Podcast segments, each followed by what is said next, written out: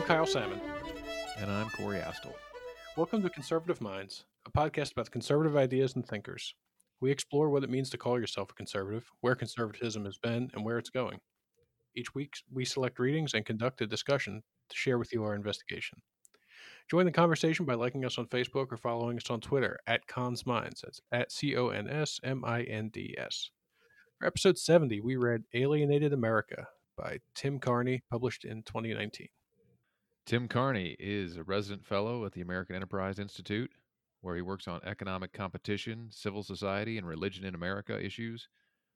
He's also the commentary editor and a columnist at the Washington Exam- Examiner. Carney's work has been published in a variety of media, major media outlets. You've probably seen him. He has a bachelor's degree from St. John's College in Annapolis. He lives with his wife and children in Montgomery County, Maryland. All right, so Carney tells us the purpose of this book. He says this is a book about Trump's core supporters who voted for him in the GOP primaries. Now let's back up. We're not talking about 2020. We're not even talking about the general election in 2016. We're talking about who voted for Trump in the Republican primaries in 2016. So in January, February, March, April of 2016, Trump versus it wasn't Trump versus Hillary, it was Trump versus Jeb Bush, Marco Rubio, Ted Cruz, uh, John Kasich, and so forth. So this is a book about Trump's core supporters who voted for him in the GOP primaries at that time. The Re- Republicans' nomination of Trump is best understood as a referendum on whether America is currently great or in need of great making again, Carney says. The 2016 election wasn't about the man or his party. It was a referendum on whether the American dream was still alive. Trump's central message was the American dream is dead. And so, what caused the American dream to die? Carney says the materialistic view of the American dream misses the point. That being like, you know, most liberals will say, well, it's uh, it's all economic. You know, the it's the it's the same sort of uh, Marxist theory that everything is uh, econ- economically based, and so that's why people are upset. Carney says maybe the things we think accompany the American dream are the things that really are the American dream. This book will take a tour, get, uh, take us on a tour to understand how to measure the good life, a study of place, social capital, community, and church. Carney says is going to teach us here in this book. Is his argument is at the root of the most significant problems America faces at home is the weakening of our core institutions, family and community, church and school, business and labor associations, civic and fraternal organizations. Strong communities function as safety nets and grounds on which people can exercise their social and political muscles. These are where we find purpose. So, Carney says the story of election 2016, the story of the working class struggle in America, the story of rising suicides and crumbling families, and the story of growing inequality and falling economic mobility is properly understood as the story of the dissolution of civil society. Yeah, I think he gets gets right to it. And he starts out uh, in this kind of the same place a lot of us did in 2016, looking at the socioeconomic causes, because like you said, that's mostly what you heard, and it's often it's often how we've heard the American dream characterized as as through the lens of employment, you know, and sort of can you do better than your dad did and your granddad did? You know, will, will each generation have a chance to move up, maybe get education or training or something that'll get us ahead? You know, move from lower class to middle class and maybe even a, to have a shot at being rich. But and, and Carney starts out looking at that way. He talks about you know about factories moving out and and you know joblessness and how that affects uh, wage earners, you know, parents, especially men.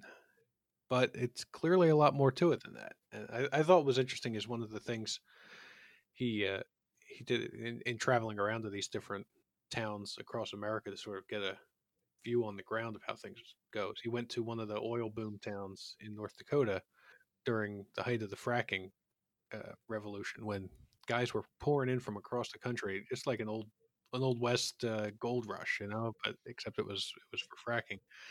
So there were all of a sudden there were a lot of these blue collar guys who wherever they were from, maybe it wasn't great economically, but now they're getting guys were making crazy money up there.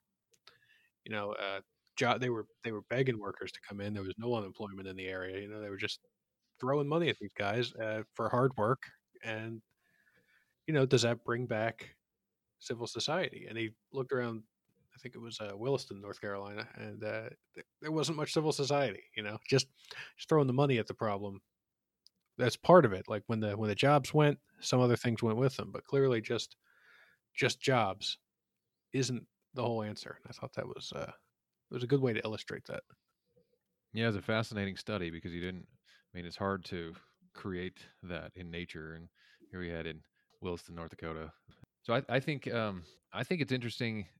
Carney starts the book by saying, again, we're making this. He's making this comparison with Trump versus the other contenders in the GOP presidential primary, because I mean, what he's really trying to say is that there was a difference between the people who supported Trump. These are the core Trump supporters versus those who were just run of the mill Republicans.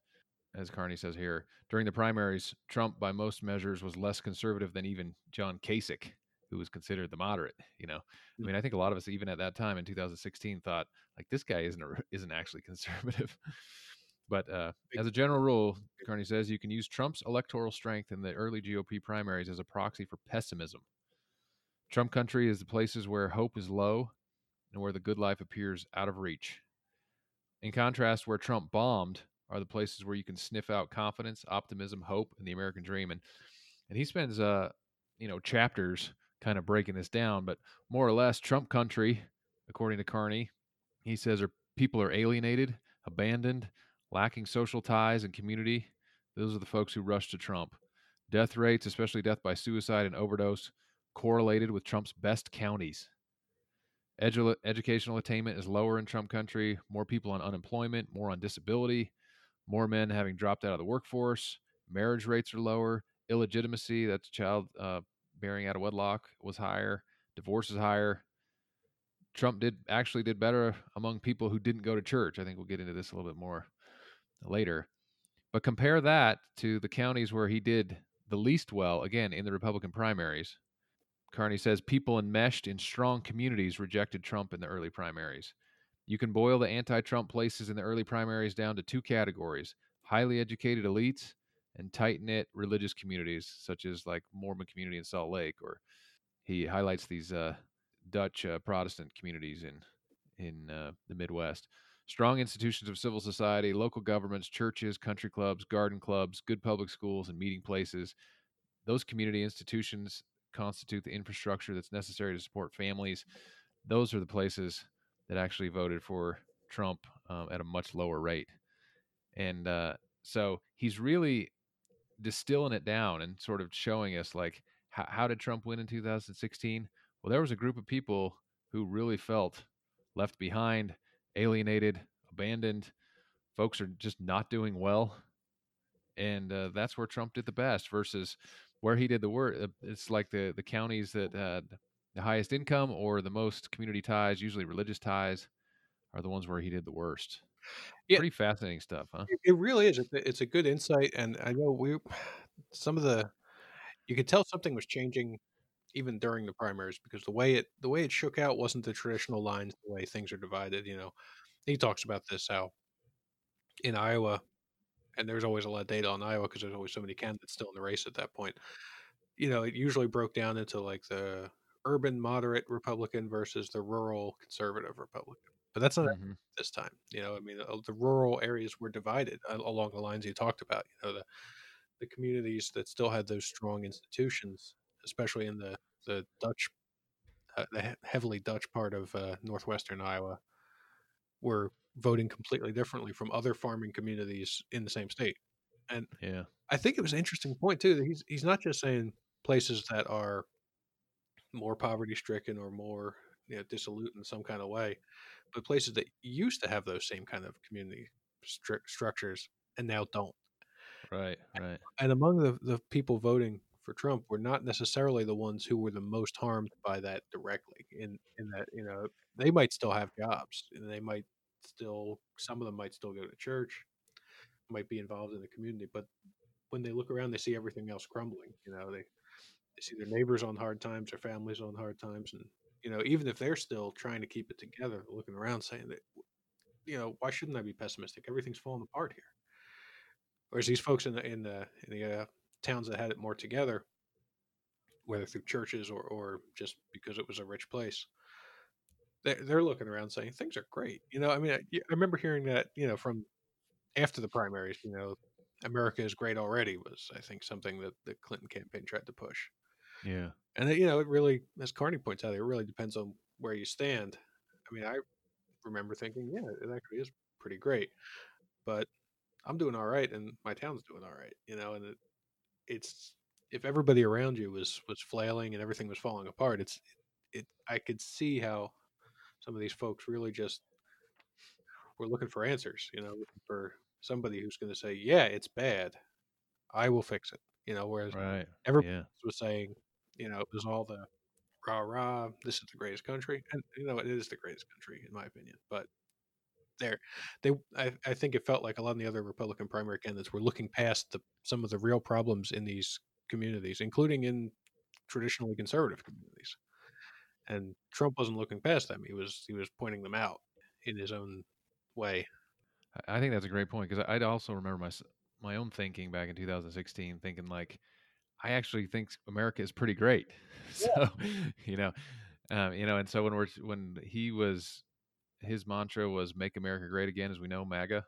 It's kind of like, well, what was it that was so what, that was great before and that is not now? Well, Car- Carney dives into that a little bit, and you know, I think both parties, Republican and, Democrats, like point to the 1950s for different reasons. Because what's what's the old what's the old uh, joke that uh, Democrats wish they could work in the 1950s and Republicans wish they could live there. And uh, but anyway, for for the the MAGA crowd at the time, it's like Trump saying, "Let's go back to the old days." And I think you articulated some of it. You know, like there used to be. This is what Carney finds later, but uh, that, that there was some pretty thick uh, community and and social uh, capital. But it's also the case that you know, like there's a there's a fair criticism, and Carney raises this that he says people like to describe the 1950s as a decade of conformity. This is the critique of it. Some of that conformity was really the virtues of the era, such as more income inequality and more intact families. I mean, so Democrats would focus on the income inequality of the 50s, and I think conservatives would would focus on the fact that the, the families were more more intact. That uh, he says in the 1950s, the white male American was protected from competition. So, more opportunity from women, minorities, and immigrants meant a harder time for white male Americans.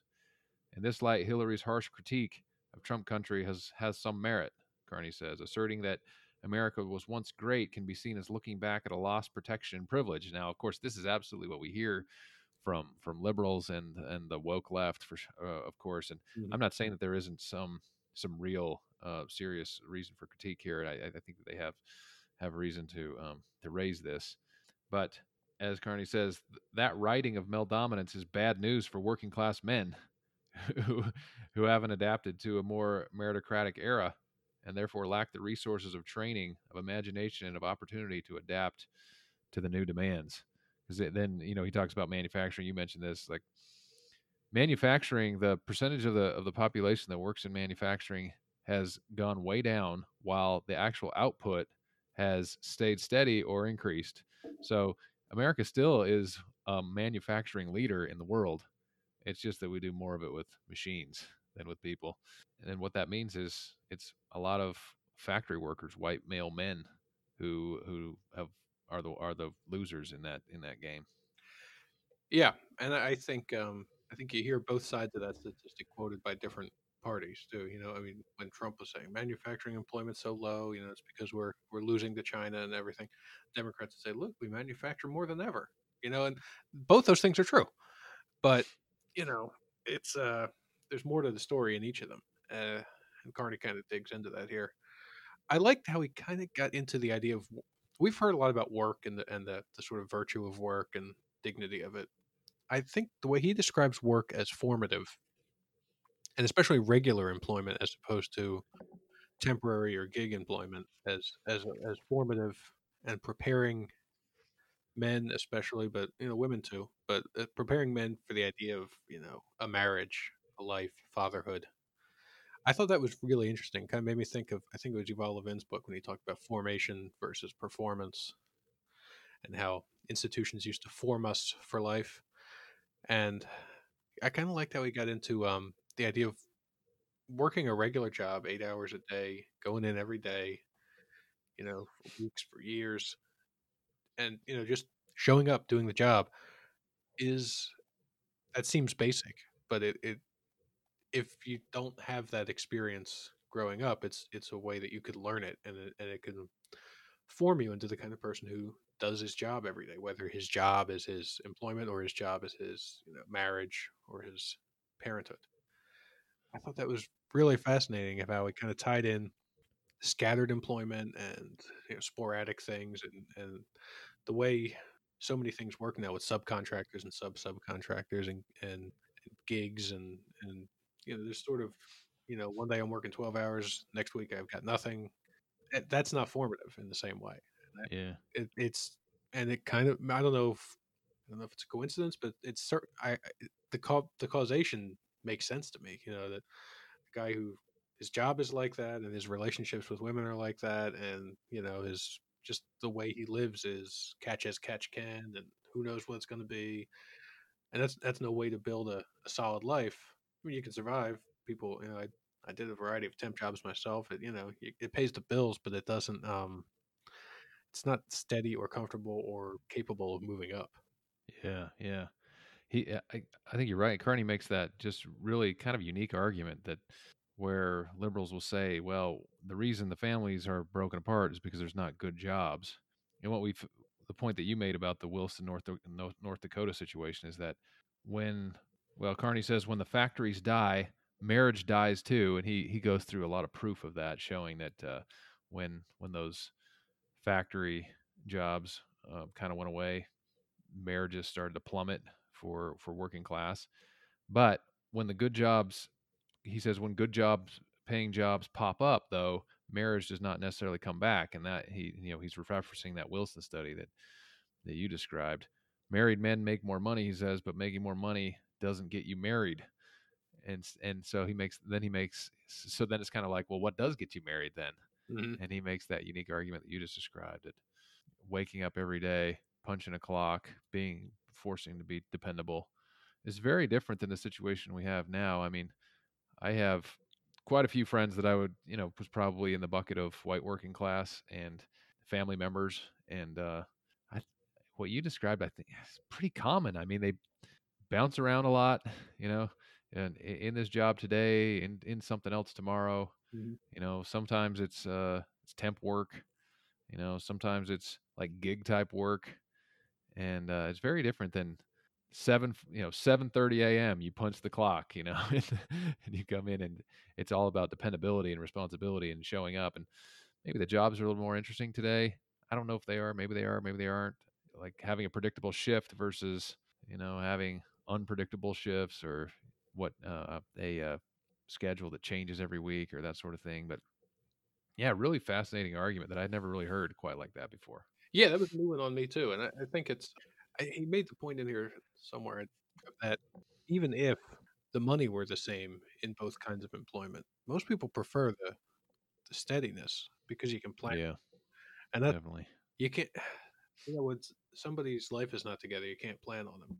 You know, you can't yeah. on them, and that's maybe that's part of the marriage thing too. Is you know, if this uh, woman's looking at this guy like, I don't know if he's going to have a job from week to week. You know, yeah, yeah. It's not all about that, but that's that's kind of important. You know, when you're trying to start a family and a life together. I know. That's part of I think what's missing when you look at it from a straight economics argument. Even though you can study these things, it's not all about the dollars and cents. You know, somebody might make more money going up to a boon town like uh, Williston, but that's you, you can't build a life on that because once the wells are drilled, that's it. You know, there's some jobs still there, but it's not a, a permanent situation. So you've got guys jumping from thing to thing, and you know some of them are doing well, but there's uh, there's no one to bring it home to. Right, and uh, and the point that you made there that there is this is something Carney talks about asymmetry he says when a local economy finds itself facing more foreign competition, it also increases the share of young men in labor, local labor market who earn less. So, in other words, when when young men in a local local labor market start le- earning less money, either because the because the factories shut down, or you know foreign competition will say, or whatever, then that increases the number of young men who earn less than women of the same age, race, and education.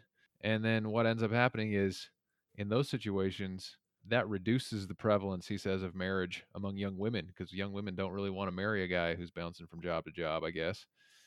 I don't blame them.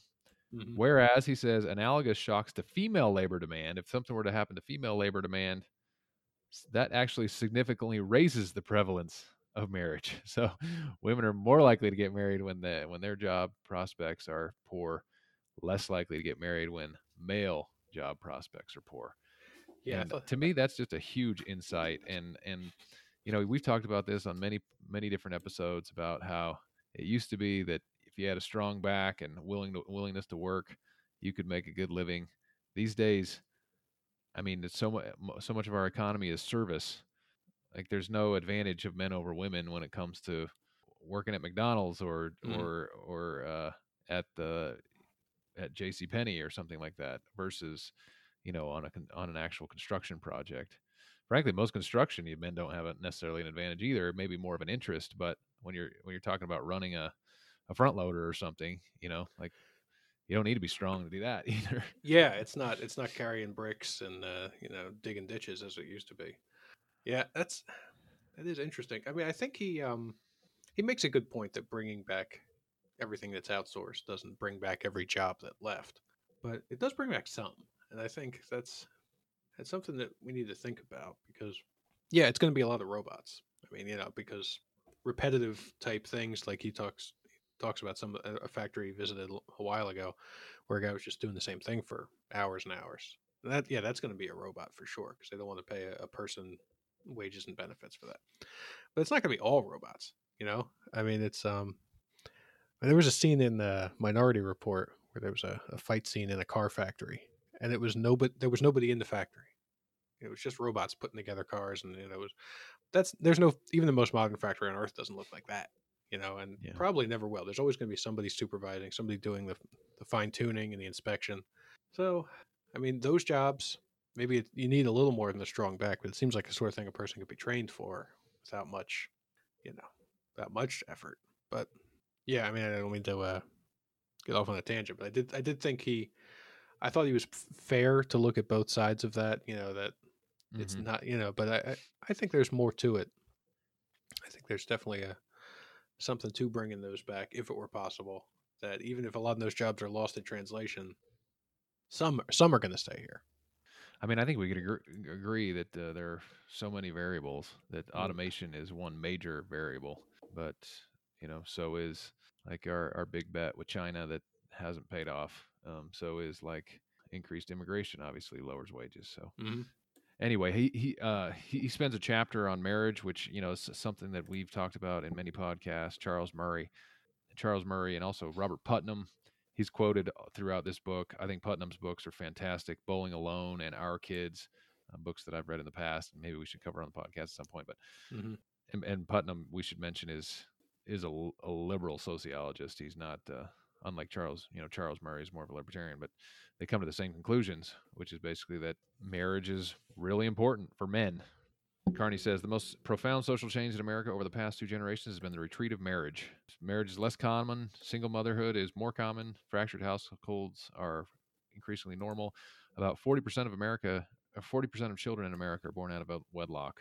He says youths who grow up with both biological parents earn more income, work more hours each week, and are more likely to be married themselves as adults. A child will see the best outcomes in childhood and adulthood if she is raised by both of her biological parents, with those parents being married. Married men make more money. People raised in intact families also made more and were more likely to go to college and finish it. There's there's just endless amounts of data that show that men do very well in marriage. They they make more money. They have uh, steadier employment. The kids obviously have much better outcomes.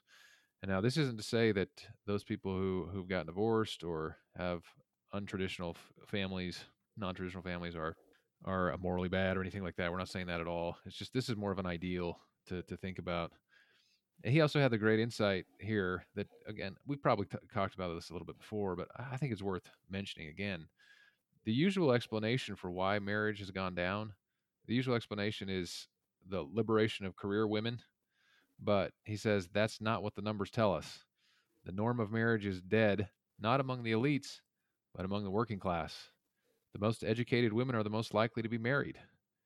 marriage dro- has dropped across the board, but it's dropped much more among the working class. This is something we've talked about, and I think we've seen that data in a million different places. That the liberation of women from the 1960s on, there's a lot of positives from that, no doubt about it. Obviously, the birth control pill, and uh, we're not here to say that those are those were negative outcomes, Hmm. but it did have, it does have ramifications, but it pretty much mostly had ramifications for the working class, not so much for the elites who still graduate from high school the uh, follow the the success sequence right that liberals hate so much because they find it so Mm. judgmental but but everybody's data shows the same thing if you graduate high school and either go to college or get a job and you after college or or right after high school you get a job and you get married after you have a job and you have kids after you get married then your chance your chances of success the kids chances of success are just overwhelmingly higher than uh, than any other way and that doesn't mean that any other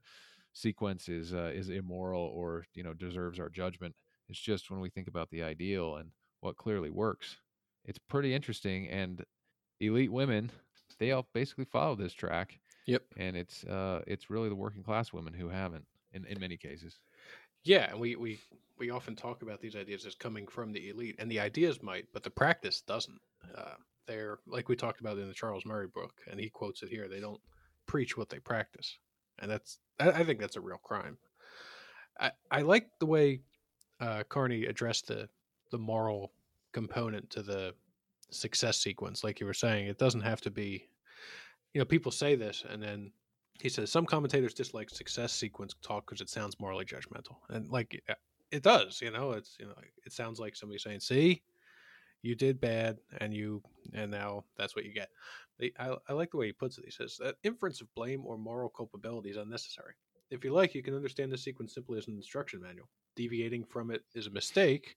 It's more likely to give you bad results. Messing up the order doesn't make you a bad person, and following the instructions doesn't make you a good person but we shouldn't pretend that the order doesn't matter or that it's just a matter of different lifestyles.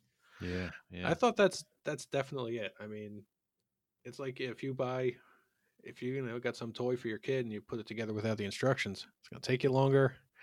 You might get it eventually, you know, but more often you're going to put something on backwards and, you know, lose a piece and whatnot and it's you're not immoral for having done that. It's just a, a screw up.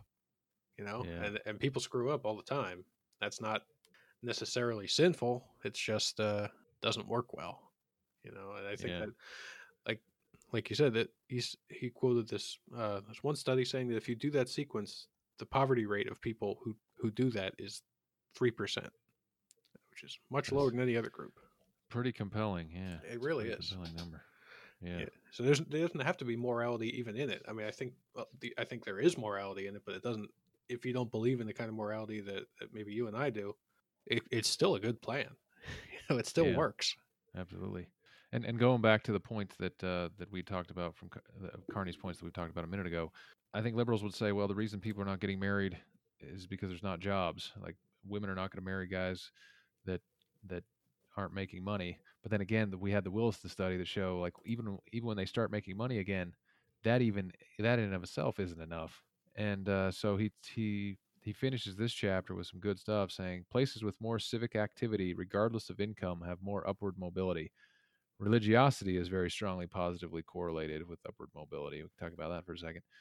The single most important factor in the upward mobility of a child is the strength of families in the community. If you grow up in a neighborhood, we've heard this before, and I think we've talked about this on the podcast before. If you grow up in a neighborhood full of broken families, even if your own parents stayed together, your chances of climbing the ladder, the ladder, are slim. If, on the other hand, you grow up amid intact families, even if your own family is not intact, the American dream is alive and well.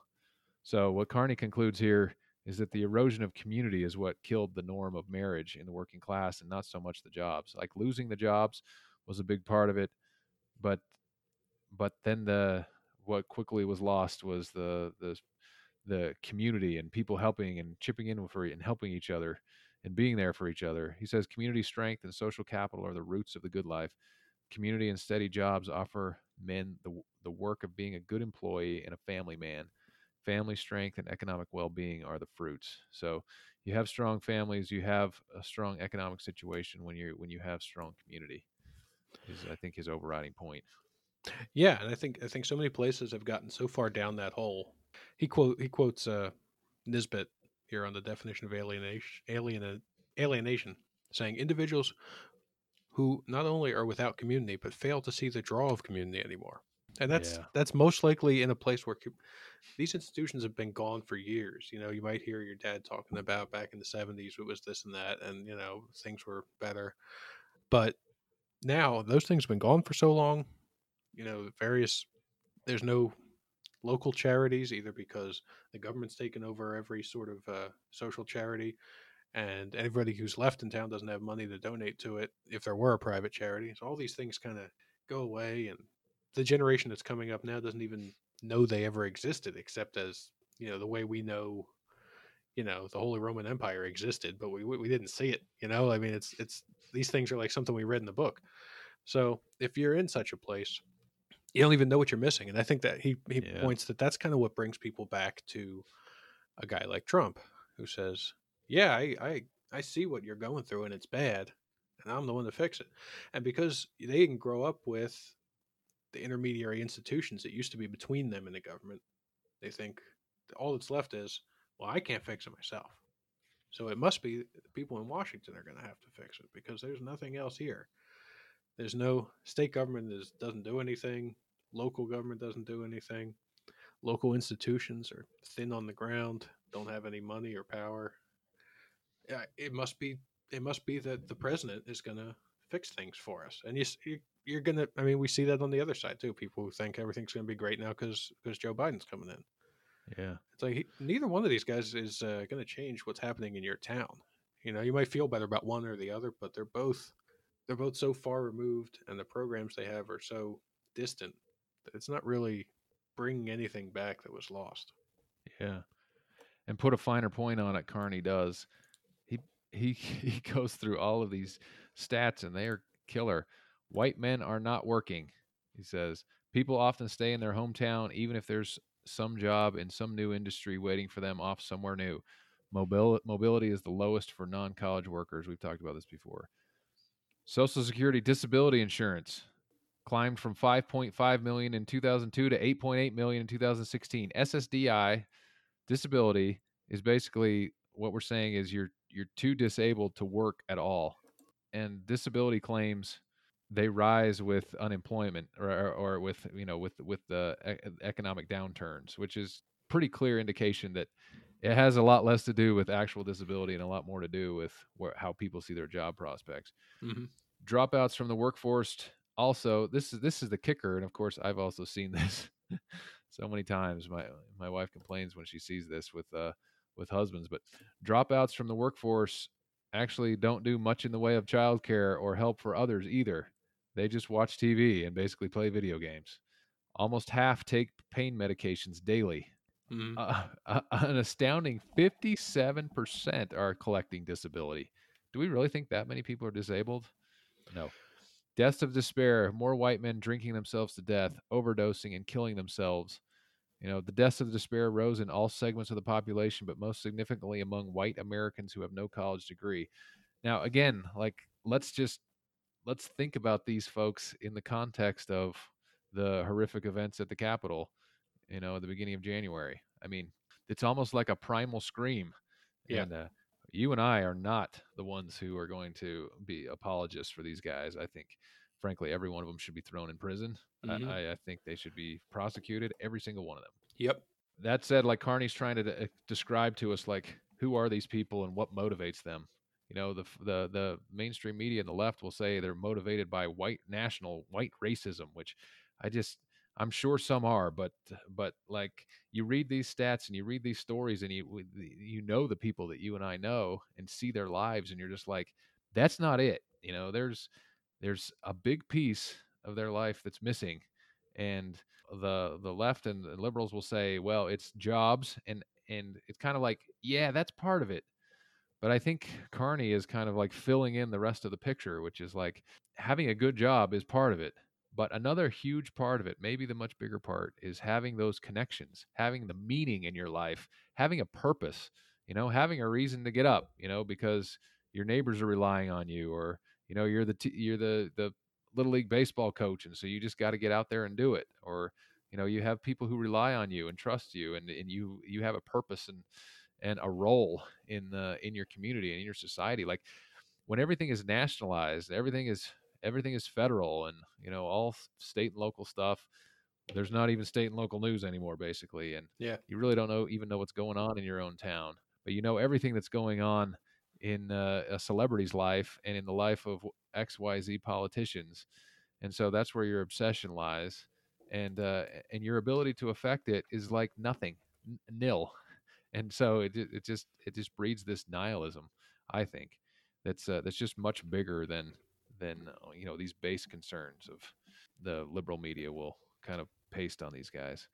I don't know. What do you think? Yeah, I think, and to that point, he made an interesting connection that I hadn't really thought about about how we think of centralization and individualization as opposites. But here, for the reasons you're just talking about, he ties them together.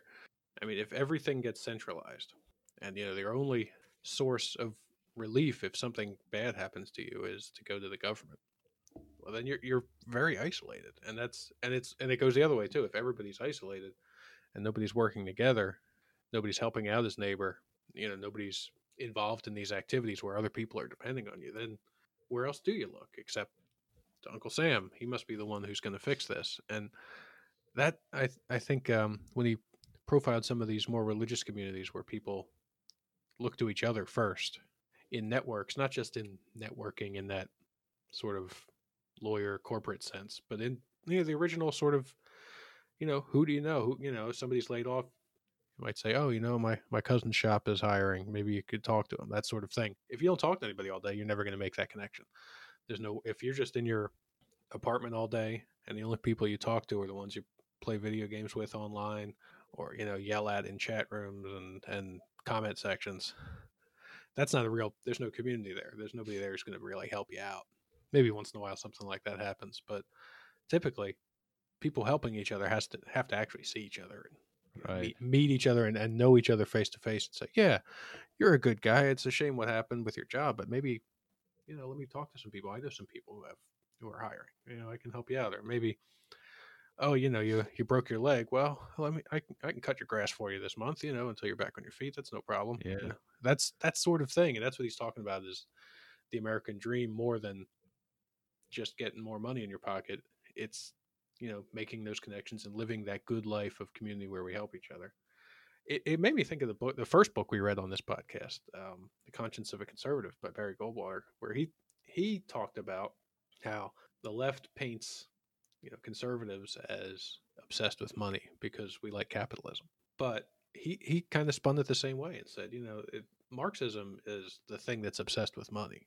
That's that's the thing that's dividing us in class and just concerned about who has and who doesn't have and sure we all have the same conservatives then and now were interested in community and interested in these things that you can't really measure with a graph but you can you can measure in the way you know it's you can measure it in your heart. That sounds corny but it's you know you, the way you feel about your community is going to do a lot for you as a person and you know just how you how you live how you get through life. I mean we um know, ben shapiro famously says facts don't care about your feelings and all that Yeah. but eh, but how you feel about yourself and how you feel about your life i think affects how you go out and try to do better and if you feel isolated if you feel like there's no hope you might be the guy you know with the buffalo horns on his head charging into the capitol right. you know, where you might be the one who's trying to burn down a courthouse in Portland this summer. It's the same kind of feeling. It's just whether you go left or right. So I, I, I thought that was there was a lot here that I, you know, a lot of things that I think we'd individually discussed. But he puts them together in a really, I think, a new way. I agree, and so we'd hope that uh, we get to the end of the book and we're like, "What's your answer, Tim?" And uh, he's he's very candid. He says he says he's not going to write a, a solutions chapter because, according to Carney, you can't write a chapter when the solution is mostly you should go to church, or you should start a t-ball team, or you should create an institution such as a weekly coffee with other older guys, or you should attach yourself to a little pl- platoon and just volunteer there. You should spend t- less time watching the cable shows and more time asking after your neighbors. Yeah, Mhm. absolutely. You know, Yeah. he, he says labor unions could be reinvigorated, something you've talked about quite a bit. Mm-hmm. But but then calls for like let's get the let's get the governments out of the way of civil society. You know, this is obviously uh, as as old as conservatism, as old as Goldwater and and the Quest for Community and and uh, you know every book that we've read is like govern the centralized safety net programs need to be reconsidered. And you you and I have talked about this many times, you know, before. Like, well, there's an upside because there were people falling through the cracks before, mm-hmm.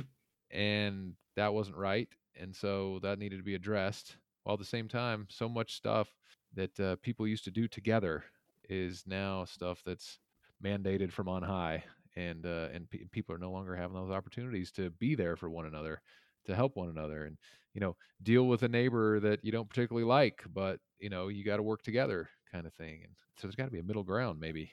Yeah, you know, and I've heard I've heard people on the left criticize this idea, saying, "Oh, well, we should have less efficient local charities just so that your aunt can feel good about working at a soup kitchen." Like, what? The point of charities to help the poor, right? Yeah, that's the main point of it for sure. But all of these things of people helping each other do the fact that they build up institutions in the community where people can be it helps people be self-reliant and he gets into this and we don't have time to get into the whole discussion about self-reliance versus it takes a village but it's kind of both and you know we we do help each other and the fact that those institutions exist is part of giving people something to do is it's not just a feel good thing for those who are well off it, it, it matters and I, I think that's yeah there's so much here and he's right most of it is just go out and do something that's that's the way you can change things in your own little way I, th- I think about this a lot because you know now that like how did these institutions develop in the first place? And I think it, you know Tocqueville talked about it. Americans get together to do stuff, especially in the old days because there wasn't any government. You know, our Yeah, government need. our government didn't do much. You know, it delivered the mail. Uh, there was an army. You know, but it it really you know if you wanted something built in your town, I mean, it didn't even used to build roads. You know, I mean, we didn't used to do much of anything, so people did it themselves and each and you know, some of those things should be done by the government now. Sure, I'm I'm not a privatize the roads guy, but I don't. I think I don't think we're going to get back to that until it gets bad. You know, until the Yeah, yeah. until the deficit spending finally just overwhelms us and we can't provide services anymore. Until we can keep keep pumping out fake money, we're you know there's no reason to stop, and nobody in Congress seems to want to stop. Yeah, yeah. So we're just going to keep throwing more money at it, and it's not going to rebuild anything. It'll keep us alive. I feel like it's not going to. We can't rebuild until there's a need to rebuild, and there's not going to be a need to be until something fails badly, which I don't Yeah. think anyone really wants to see. But I don't. I'm not sure what the other solution is. Well, on that depressing note, that's all the time we have. Hopefully, our next maybe another book down the road will have better answers for us. But I do feel like he uh, he gave us a, a pretty clear dissection of the situation, and I, I kept reading because I really enjoyed it. You know, I'm not not enjoyed the you know the negativity, but you know, I it was there was a lot of good insights here. So anyway, that's Carney. Catch us next time.